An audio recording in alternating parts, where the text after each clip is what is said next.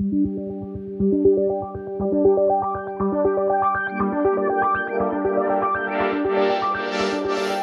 den, jsem Nikita Poljakov a vy posloucháte E patnáct Cast, krátký podcast o velkých proměnách biznisu. Jsme měsíc od důležitých voleb v Německu, které mohou ovlivnit také budoucnost českého biznisu. Jak se chystají Němci na politickou událost roku? Jak tamní volby dopadnou na české podniky? A máme mít obavu o zrychlení německé transformace k bezemisní výrobě energie? O tom dnes budeme mluvit s Lukášem Vojáčkem, redaktorem E patnáct, který se specializuje na Německo. Jde vlastně spíš jenom o rychlost té zelené transformace. Nejprve ale přehled krátkých zpráv.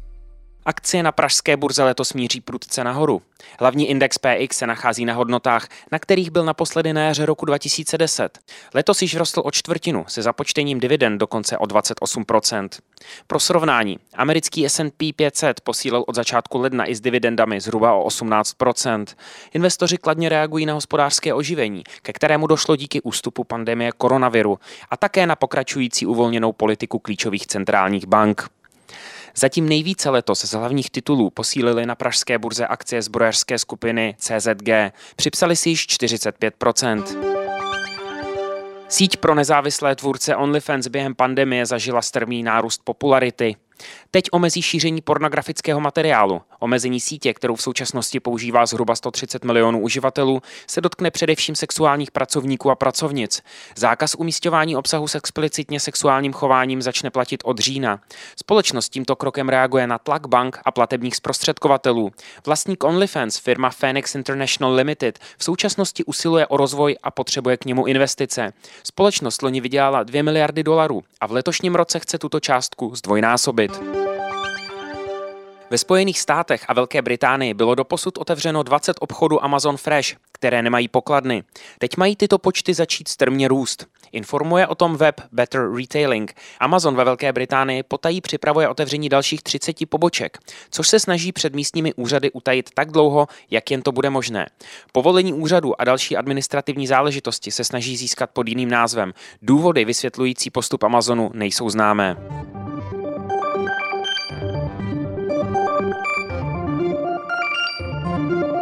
Více informací najdete na e patnáct tečka cz.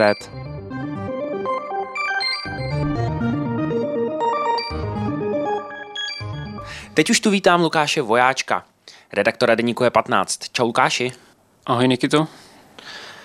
Jsme měsíc od uh, německé politické události roku, uh, budou probíhat volby v Německu. Co se teďkon, řekněme, děje na scéně, ve společnosti, měsíc před volbami? Tak jak jsi řekl, volby proběhnou za necelých pět týdnů v neděli dvacátého šestého září, takže vlastně teprve v tuhle chvíli se naplno rozjíždí kampaně těch jednotlivých stran.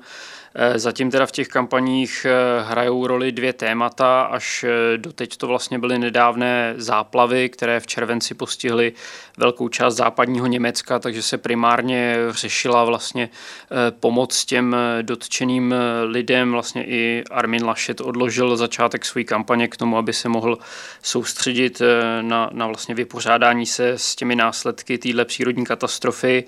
A teď se tedy očekává, že v následujících týdnech se bude probírat hlavně Afghánistán, otázka migrace, protože jak víme, Německo je vlastně jedna z těch zemí, kam většina uprchlíků pravděpodobně zamíří.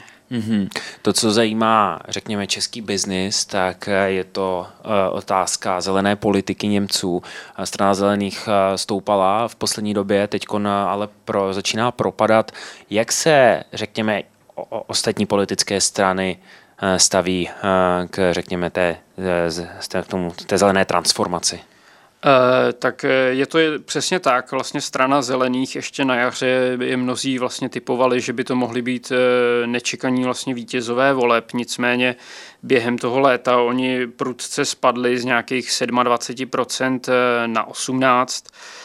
Každopádně jde o to, že vlastně oni všechny strany, vlastně všechny německé strany, které mají v tuhle chvíli šanci vlastně zvítězit, stát se členy vlády, tak jsou vlastně zelení, jsou vlastně prosazují prostě nějakou tu zelenou politiku, zelenou transformaci. To je něco, co prostě Německo čeká naprosto nevyhnutelně. Jediný rozdíl je v podstatě v tom, že zelení jsou trošičku víc radikální, že vlastně tlačí, aby prostě Německo co nejdříve dosáhlo té uhlíkové neutrality, budou prostě víc tlačit na to, aby třeba uhelné elektrárny skončily už do roku dva tisíce třicet, nebo auta se spalovacími motory, aby, aby skončily prostě co, co nejdříve. Ale jinak, jak říkám, vlastně i, i ta C D U, Křesťansko-demokratická unie, i všechny ostatní strany, co vlastně mají šanci do, v těch volbách nějak zabodovat, tak jsou prostě jsou zelený. Jde vlastně spíš jenom o rychlost té zelené transformace. Jasně. Merkelová končí, velká politička, asi velká otázka, kdo nahradí tak silnou osobnost. Už jsou nějaké, už, už jsou nějaké spekulace, nějak, nějací favoriti. Kdo to je a co je zač? Určitě je to konec Merkelové, je konec jedné velké éry vlastně v dějinách Německa. Ona vládla, že nepřetržitě posledních šestnáct let. Zatím vypadá, že žádné velké překvapení se konat nebude, a pokud teda vlastně průzkumy se nepletou, což oni se občas pletou, tak ale zatím to vypadá teda na nějaké těsné vítězství vlastně té dosavadní koalice Křesťansko-demokratické unie. To znamená, že příštím spolkovým kancléřem by se stal Armin Laschet, vlastně premiér severního Porní Vestfálska, což vlastně nástupce Angely Merkelové v čele vlastně její strany. To znamená, že se dá očekávat, že on bude pokračovat vlastně v té samé politice jako do posud, takže vlastně žádný, v tomhle ohledu Německo žádná velká změna nečeká. Snad jediný viditelný jako rozdíl je v tom, že Armin Laschet je taková jako velmi necharismatická figura, je to takovej poměrně dost jako nudnej, nudnej necharismatický lídr, takže v tomhle ohledu si asi Němci trošku pohorší. No. A poslední dotaz. Němci v kontextu Evropy s koncem Merkelové nemůže dojít, řekněme, k oslabení pozice Německa v Evropě. Francouzi mají hlad samozřejmě prostor po Británii vyplnit nějakým způsobem co nejvíc.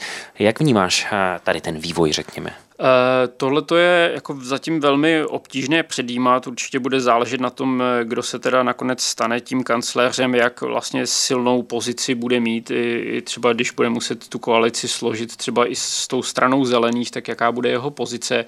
Každopádně Angela Merkelová byla určitě velmi významná, vlastně silná osobnost i na poli té Evropské unie, takže se dá očekávat, že zvlášť po odchodu Velké Británie, že třeba silnější pozici teď bude mít právě třeba v, e, francouzský prezident, nebo hodně se mluví o italský, že italský premiér Mario Draghi, jakožto e, vlastně významný Jasně. ekonom a velmi silná osobnost, e, vlastně by mohl do určitý míry tady tu roli převzít. Mm-hmm.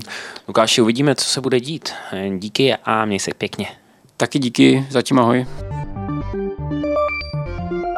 Díky za pozornost. Tento podcast můžete poslouchat každé všední ráno na všech streamovacích platformách a na webu E patnáct.